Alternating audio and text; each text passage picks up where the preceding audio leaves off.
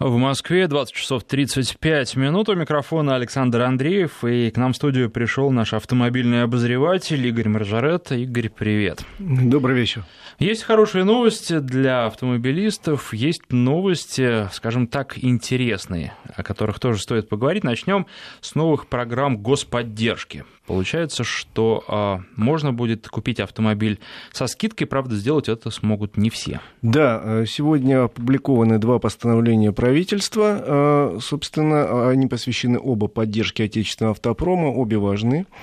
Э, эти меры. Одна – это поддержка льготного лизинга и в рамках программы льготного лизинга будут оказаны э, большие помощи, ну и скидки большие.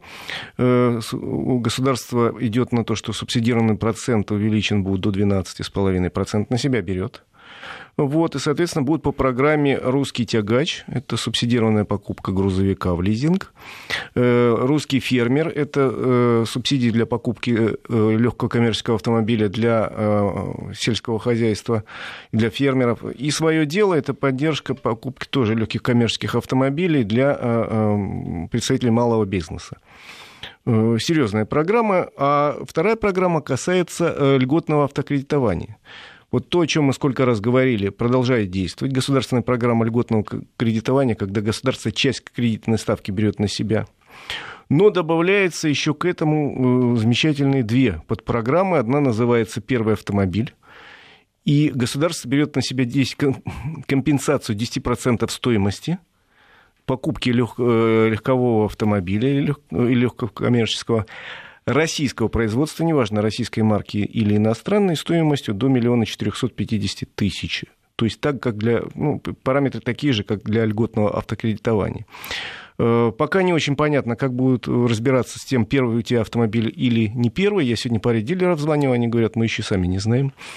Вот. А э, со второй программы понятно, она называется «Семейный автомобиль» и дает тоже 10% скидку при покупке э, нового автомобиля, произведенного в России, стоимостью, опять же, до миллиона четырехсот пятидесяти тысяч рублей. Но тут э, в качестве доказательства достаточно предъявить паспорт с вписанными туда детьми, должно быть не меньше двух, или э, свидетельство о рождении. Соответственно, э, 10%, по-моему, это совсем не дурственно. На вот эту вторую программу выделено почти 4 миллиарда рублей, и государство рассчитывает, что порядка 60 тысяч молодых семей, ну или не очень молодых семей, воспользуются этой программой, и таким образом она привлечет, оно, государство привлечет к покупке автомобилей тех людей, которые, в общем, ну, нужна им машина, но денег недостаточно было мало. Много, не, э, маловато было. Я, кстати, разделил сумму на 60 э, тысяч автомобилей и понял, что государство в первую очередь рассчитывает, что эти люди будут покупать автомобили стоимостью 600-700 тысяч рублей. Вот посмотрим, как эти государственные программы сработают. Вообще я за. Считаю, что любая господдержка в этой ситуации хороша, ведь э, не будь господдержки, наш рынок бы упал не в два раза, а гораздо больше. Каждый второй автомобиль покупается с помощью той или иной программы господдержки. Ну, это стимулирование спроса, причем спрос на новые автомобили. Это поддержка тех производителей, которые остаются в стране, которые продолжают здесь работать, несмотря на сложный рынок, и, наверное, они заслуживают всяческих слов. Да дело в том, что это вообще не благотворительность. и поддержка. Саш, э, дело в том, что есть экономический расчет достаточно простой, который показывает, что каждый рубль, который государство вкладывает в программу поддержки автомобильного рынка или автомобильной промышленности, дает отдачу в 3 рубля в виде налогов и других поступлений, потому что это начинает крутиться и сами предприятия, и налоги люди платят, с работы их не увольняют, и предприятия-смежники э, тоже э, начинают крутиться. Это выгодно. Это просто выгодно, это не благотворительность. Нет, безусловно, но тем не менее а, это выгодно всем. И выгодно в том числе молодым семьям и ну, людям, которые покупают первый автомобиль. Вот единственное, только жалко, наверное, что скидки вряд ли складываются. То есть нельзя прийти Думаю, что купить нет. первый автомобиль молодой на семье. молодой семье, да, и получить 20% скидку. Вряд ли. На самом деле, э, я так понимаю, что складывается программа льготного кредитования и, допустим, первый автомобиль. Э, и добавляется сюда же, если ты сдал в утиль старый автомобиль. Это склад... Э, суммируется. Но вот первый автомобиль э, с молодой семьей вряд ли. А так было бы очень хорошо. Это был бы просто какой-то аттракцион неслыханной щедрости. И вообще, Такого не бывает. на самом деле 10% в нынешних условиях это очень неплохие деньги. Я думаю, что, а, конечно, а, прежде всего, если говорить не о крупных городах, не о Москве, не о Петербурге, и там еще несколько таких городов, то будут покупать машины стоимостью 600-700 тысяч, но будут и покупки а, вот прямо под эту границу как раз для того, чтобы максимально выбрать эту ну, скидку. Ну, если мы говорим о Москве, кстати, я очень любопытное наблюдение тут сделал на днях буквально. Ты же знаешь цифры, что у нас рынок в, в июне вырос на 15%, а по результатам 6 месяцев на 7%. Это очень хороший показатель. Так вот, если рассмотреть отдельно рынок Москвы, то он уменьшился на 3%. То есть москвичи э, меньше начали покупать автомобили достаточно э, сильно. Но я говорю, на, фоне 15% роста сокращения на 3% в Москве, это о многом говорит. И это сокращение э, увеличивается от месяца к месяцу. Мы еще не знаем данные летних месяцев, когда по Москве стало невозможно ездить просто. Ну вот вот первый результат. Я думаю, это связано еще с тем, что общий уровень автомобилизации в Москве был существенно выше, чем в других регионах, и люди просто пересмотрели свое отношение к автомобилям. У них достаточно новые автомобили, они могут на них ездить еще год, два, три. Автомобиль легко. в Москве становится потихоньку роскошью, но это вообще свойство всех столиц. Э, согласитесь, мест для парковки меньше, и парковка дороже, и вообще содержание автомобиля в Москве становится недешевым. Ну, потребность в автомобиле, она снижается. Автомобиль москвичу нужен, так, по-хорошему, не для того, чтобы ездить на работу, а для того, Уже чтобы да. А, ездить на дачу, для того, чтобы, как многие привыкли, ездить в магазин и покупать там запасы на месяц, которые в руках не донесешь. А для вот просто перемещений по городу автомобиль э, у, менее удобен, и общественный да. транспорт становится комфортнее. Во всяком случае, в Москве уже четко зафиксирована тенденция отказ от второго автомобиля в семье. Это уже достаточно давно, уже пару лет она есть. Ну, вот теперь, видишь, сокращается рынок и новых автомобилей. Ну, ладно, это так, просто небольшое наблюдение, которое сделал буквально на днях, сравнив две таблицы статистические. Ну, это тенденция и это жизнь. Я думаю, что здесь э, бесполезно с этим каким-то образом спорить. То есть, если человек хочет автомобиль и готов за это платить, то у него всегда будет автомобиль. Но большинство просто, прикинув и посчитав, э, решают, что Возможно, два автомобиля в семье точно не нужны, а может быть и без одного. Кстати, я знаю пример э, конкретных людей, которые действительно отказались от машины, посчитали и говорят, что им это и выгоднее, и удобнее, потому что у них не болит голова по поводу техосмотров, по поводу налогов да, и многих других вещей. И многих... Я, кстати, могу тебе сказать две цифры, опять же, которые на днях для себя сопоставил и был сильно удивлен. В Москве сейчас примерно 310 автомобилей на тысячу жителей, при общем уровне страны 288. Вы знаете, сколько в Нью-Йорке автомобилей на тысячу жителей? 210. В Нью-Йорке просто с парковками вообще, с нашей точки зрения, швах полный. Там они есть, их мало, но они чудовищно дорогие. И в результате среднестатистический житель пригорода приезжает на машине, да, но дорого держать чаще приезжает на электричке. А среднестатистический житель Нью-Йорка уже давно от автомобиля отказался. Ну, они там пользуются такси, тем более, что там есть все эти системы, а, которые делают такси существенно дешевле, они а, более развиты за счет того, что они раньше там появились, чем у нас. Да, это правда. Ну что же, а, Вторая тема – отмена транспортного налога. Такое предложение прозвучало, но такие предложения звучали раньше. Сегодня э, выступила с таким предложением э, глава э, как это, Совета Федерации Валентина Валентин Иван, Матвиенко. Иван Матвиенко и сказал, что ребята надо отказаться, наверное, от транспортного налога, а за счет этого увеличить акциз. Я считаю, что идея совершенно правильная, только, ребята, давайте вспомним историю. У нас примерно пять лет назад она идея была озвучена на самом высоком уровне и воплощена в жизнь с точки зрения введения акциза. Тогда же оглашали цифры, что достаточно увеличить, э, ввести акциз специальный дорожный в литре бензина в размере 1 рубля, и это перекроет уже сумму всех собранных э, денег э, по транспортному налогу. Тем более, что там очень сложное администрирование, и реальная цифра что собирается процентов 60 всего транспортного налога, потому что база несовершенная, люди из региона в регион перемещаются. Ну, в общем, много причин. Но с тех пор э, акциз увеличивают каждый год. Сегодня уже больше 7 рублей. Стоимости бензина – это дорожный акциз. А транспортный налог никто не отменил. И каждый раз, когда кто-то из э, общественников или депутатов говорит, да вроде обещали отменить, и на него цикают в правительстве, говорят, регионы против, руководство регионов, потому что транспортный налог, он региональный, он полностью идет в региональные бюджеты. И типа там не хватает денег на ремонт и строительство дорог, вот, вот нельзя отменить, тогда им совсем плохо станет региону. Ну что ж, продолжим. Игорь Маржарет у нас в студии. Продолжим после рассказа о погоде. 20 часов 48 минут в Москве. У микрофона Александр Андреев. Напоминаю, что в студии наш автомобильный обозреватель Игорь Маржаретта. Ну и мне кажется, что пусть возьмут еще рубль. Пусть вот этот рубль раздадут регионам, но э, уберут транспортный налог, потому что очень это неудобно и гораздо лучше платить э, каждую заправку понемножку, чем раз в год достаточно солидную сумму. Кроме того, э, такой подход, он и более справедлив. Кто много ездит, тот много платит. Я же с тобой совершенно согласен. Я просто боюсь, что будет как в прошлый раз. Еще один рубль возьмут, а транспортный налог снова по какой-то причине не отменят. И будет второй раз обман автомобилистов. Это как-то очень некрасиво получается. Я, собственно, двумя руками за прогрессивную систему, тем более она принята в большинстве стран мира. Недавно к ней пришел Китай, они отменили транспортный налог, ввели вместо этого акциз. Ну, а мы как-то так, ни вашим, ни нашим, типа, и, и тут возьмем, и тут сдерем. Это не совсем правильно, вернее, это совсем неправильно. Вот я только, только за это, против этого выступаю. А я так за, конечно, это более справедливо, я много езжу, больше плачу.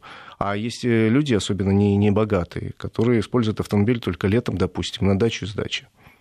Ну, такие пусть платят меньше. А, ну и э, еще одна тема – это облегчение регистрации автомобилей. Правда, насколько легче станет, пока не очень понятно пока очень непонятно, потому что на самом деле, ну, например, э, облегчили формально ситуацию с тем владельцами, у которых ВИН-номер, выбитый на кузове, по каким-то причинам плохо читается. Ну, допустим, или поржавел, или была какая-то авария, в результате чего он помят, там, или ремонт совершался. То есть для честных, мы говорим о честных людей, которые не пытались там перебить номер, а вот действительно у них случились какие-то... Или, допустим, автомобиль человека украли, пытались перебить, потом его полиция вернула, а он говорит, вот у меня вот такой теперь. А ездить на нем все равно нельзя. Да. Э, якобы упрощена процедура. Почему говорю якобы? Потому что раньше была процедура такая, если там какие-то э, сомнения возникают у инспектора, то он отказывает в регистрации, а тебя направляют на экспертизу. Э, полиция возбуждает дело, э, отказывает потом в возбуждении дела. Эксперт пишет, что это естественная коррозия, проходит там месяц или два э, на это все действия, ты платишь деньги за это. Потом тебе пишут, что есть отказ в возбуждении дела, ты честный человек, просто ржавчина съела полномера. И дальше тебе, ты приходишь с этими бумагами снова в ГАИ, тебе вносят корректировку в паспорт технического средства. Я почему так хорошо рассказываю, я проходил это несколько лет назад. Вот, э, знаю. А теперь, значит, написано, что нельзя отказать на основании того, что номер ржавый, но при этом надо направить на экспертизу, полиция возбудит уголовное дело, потом откажет возбуждение уголовного дела. Ну, то есть то же самое, и похоже, за те же деньги, только изменена одна формулировка. Странно как-то это все. Но надеюсь, что те люди, у которых э, действительно не виноваты в том, что номер заржавел, в общем, будут проще ну вот э, меня другой аспект заинтересовал по поводу страховки, что теперь ОСАГО не надо предъявлять при регистрации автомобиля, потому что все данные должны быть в базе. И вот у меня сразу возник вопрос, аж как, что будут делать, если в базе данных нет? Вот машина застрахована, а данных в базе нет. На самом деле, я сегодня был в страховой компании, в которой страхую автомобиль, потому что там у меня были процессуальные там моменты, и задал вопрос человеку, с которым я общаюсь. А вот вы видели? Он говорит, видел. Ну и что вы скажете? Он говорит, знаете, берите с собой все равно полис. Я говорю, почему? Вы знаете, базы часто не бьются, они друг друга видеть не видят в упор. Поэтому лучше возьмите. Ничего не весит эта бумага, возьмите подмышку. Хотя в приказе МВД написано, что можете не брать. Но лучше в нашем случае взять лишнюю бумажку, потому что если за ней погонят потом, ну, время свое потеряете. То есть, в общем, опять же, облегчение с одной стороны, а с другой стороны бумажку лучше взять. И... В нашей стране лучше иметь бумажку. И там есть третий пункт, который меня совсем порадовал, потому что там написано, что теперь можно через сайт госуслуги Мало того, что записаться на прием, э, можно еще документы отсканировать и отправить, и к моменту твоего появления в ГИБДД тебе только направят сразу на площадку, номера сверили и пошел э, совершать какие-то регистрационные действия. Это все очень классно за исключением одного. Насколько я знаю, в Москве, например, последние месяцы через сайт госуслуги э, записаться нельзя, потому что все время появляется запись. Э, на это время ничего нету. И снова возникли очереди, и снова, к сожалению, возникли э, люди, которые почему-то получают все эти талоны и активно торгуют. Вот мне предстоит, мне предстоит менять права в ближайшее время. Тоже не знаю, получится Значит, ли это получится, сделать через сайт госуслуг. Э, получится. Ну вот у меня приятельница вчера получила права. Я с ней разговаривал недавно. Она сказала следующее, что я решила поменять права через это единое окно. Пришла туда, сдала документы. Ну, у нее просто кончились, кончались. Ей сказали, извините, э, вся проблема в том, что мы работаем через ГИБДД. Мы только в этом случае окно дупло. Вот. Мы отнесем ГИБДД, но они обычно делали за 3-4 дня, но сейчас у них проблемы большие, вам придется ждать 10 дней. Так оно и вышло. Понятно, это неприятно, конечно. Это неприятно, и поэтому получается, что вот хороший приказ вроде как. Вроде как он должен облегчить жизнь людей, а получается, что это один пункт непонятно, улучшит или не улучшит, второй пункт вообще лучше делать не так, как написано, а третий пункт получается, что на самом деле сложно очень пробиться вот по-честному, по-электронному э, на нужное, удобное тебе время записи, потому что вообще никакого времени свободного нет. Э, то есть есть проблемы, и надо ими заниматься и московской полиции, и московскому ГИБДД, и вообще МВД думать, как упростить жизнь людям, потому что понятно, что за последние годы стало жить проще. Уже нету двух разных процедур, как снятие с учета и постановка, есть одна единая. Но давайте дальше думать, как сделать людям легче, чтобы не, не, не, не надо было ходить к перекупщику и покупать талончик. А, в общем, на, на самом деле нужно признать, что жизнь меняется, меняется к лучшему, но, к сожалению, такие моменты, наверное, неизбежны. И, наверное, без каких-то шероховатостей эти изменения произойти не могут. Но, тем не менее, зарегистрировать машину, поставить на учет стало гораздо проще, чем да, это было конечно. несколько лет назад еще. Безусловно, потому что я вспоминаю, ну, у меня много машин было на протяжении последних 30 почти лет. И я вспоминаю, что было в 90-е годы, конечно, несравнимо с тем, что сейчас э, происходит. Кстати, есть еще одна приятная новость на этой неделе. Второе чтение прошел закон, по которому сумма задолженности, с которой э, по штрафам ГИБДД, с которой все-таки будут выпускать за границу, будет увеличена с нынешних 10 до 30 тысяч рублей. То есть 10 э, тысяч останется для алименщиков и прочих нехороших людей. Если человек не заплатил штраф, то ему выпустят, даже если сумма там 25 тысяч рублей. Единственная оговорка, что если он таки не заплатит в течение 70 положенных дней, то даже если у него 20 или 15, все равно его не выпустят. Для него тоже будет планка 10 тысяч. То есть его один раз предупредят, да. а если он не... Не исправится и не заплатит, то, соответственно, в следующий раз он никуда не поедет. Ну, с одной стороны, э, вообще 30 тысяч для штрафов, мне кажется, это многовато. С другой стороны, если действует такое правило, наверное, это хорошо, потому что все-таки остаются случаи, когда человек о штрафах просто не знает, к сожалению. Я о чем и говорю. И письма часто, не доходят, да. бывает такое. Ну вот а по поводу, кстати, обмена прав, Алексей из Москвы пишет, что спокойно поменял права через сайт госуслуг в мае этого года. Ну, Поэтому... отлично, попробуй.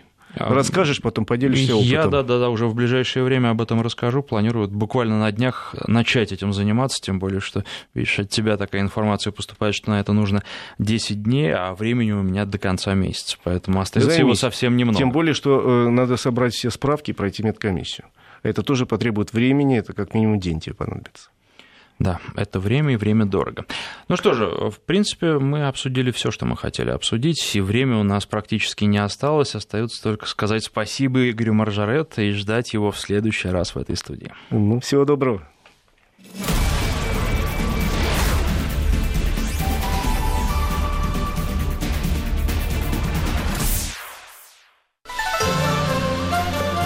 Чайна Таун с Николаем Осиповым. Приветствую вас. Продолжаем изучать гаджеты, купленные на онлайн-площадках. В этот раз решили приобрести холодильник. Наверное, самый дешевый в мире холодильник. 857 рублей штука. И, наверное, самый маленький. В него помещается максимум одна банка газировки или сока. И то не всякое. Красно-белый пластиковый корпус, настоящая дверца, которая открывается и закрывается. Ну и, как положено, холодильнику шнур питания. Правда, работает он от USB разъема. В общем, настольный офисный бытовой прибор. Стало жарко, достал прохладный напиток, утоляешь жажду. Но есть один нюанс. Чтобы охладить что что-то придется подождать. Этот холодильник работает без компрессора, никакого фреона. Здесь задействован так называемый эффект пельтье. Внизу корпуса за решеткой можно разглядеть саму холодильную установку. Это два контакта. Эффект основан на термоэлектрическом явлении. Проходя через два проводника, электрический ток нагревает один из них и охлаждает другой, вернее, откачивает тепло. Физики называют это контактной разностью потенциалов, которые создают поле, либо помогающее прохождению тока, либо препятствующее. Все зависит от направления. Пустив ток по направлению контактного магнитного поля мы отбираем у проводника часть энергии. Вместо того, чтобы нагреваться, он остывает. Этот контакт в нашем холодильнике превращен в радиатор. Металлическая пластина на дне корпуса и есть охлаждаемый элемент. А вот прямо под ним расположен проводник, который нагревается. И чтобы он не сбивал температуру, его обдувает обычный пластиковый кулер, по-русски вентилятор. Это позволяет охладить пространство внутри холодильника на несколько градусов. Уже через 5-10 минут на металлическом дне можно обнаружить конденсат, похожий на иней. Холодильник работает, но не стоит от него ждать морозильных подвигов. Льда внутри не появится. Кроме того, поскольку холод дает только нижняя пластина, то и охлаждаться напиток будет только от нее. Градусов 15 в лучшем случае можно получить. Зубы от такого питья сводить не будет, но легкая прохлада гарантирована. А еще внутри нашего холодильника есть светодиодная лампочка подсветки. Оказывается, у прибора есть два режима работы. Их регулирует переключатель на шнуре. Один режим поддержания температуры, горит красная лампочка, и второй режим максимальное охлаждение, горит желтая лампочка. Насколько мы поняли, мороженое или пельмени внутрь лучше не класть. Все растает и размокнет. Этот холодильник скорее офисное причудо, не претендующее на статус серьезного бытового прибора. Исходя из нашего эксперимента, можем заверить, на небольшое охлаждение 300-граммового пакетика сока у нас ушло около двух часов, и сок был лишь чуть прохладным. Наши попытки сбить температуру вы можете посмотреть в видеоверсии рубрики на сайте радиовести.ру. Все происходящее не является рекламой какой-либо компании или продукта. Мнение о приобретенных нами товарах основано исключительно на личном опыте их эксплуатации авторами рубрики. Чайна Таун с Николаем Осиповым.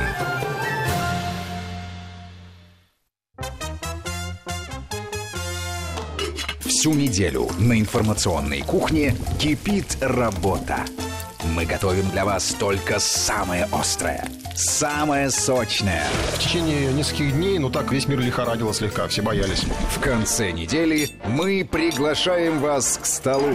Все, что запомнилось, все, что обсуждали, концентрат новостей и комментариев, поданных под фирменным соусом. В ответ на гневные сообщения я сразу вам объясню. Эту позицию разделяют многие люди. Ну, почему бы ее не дать в эфир?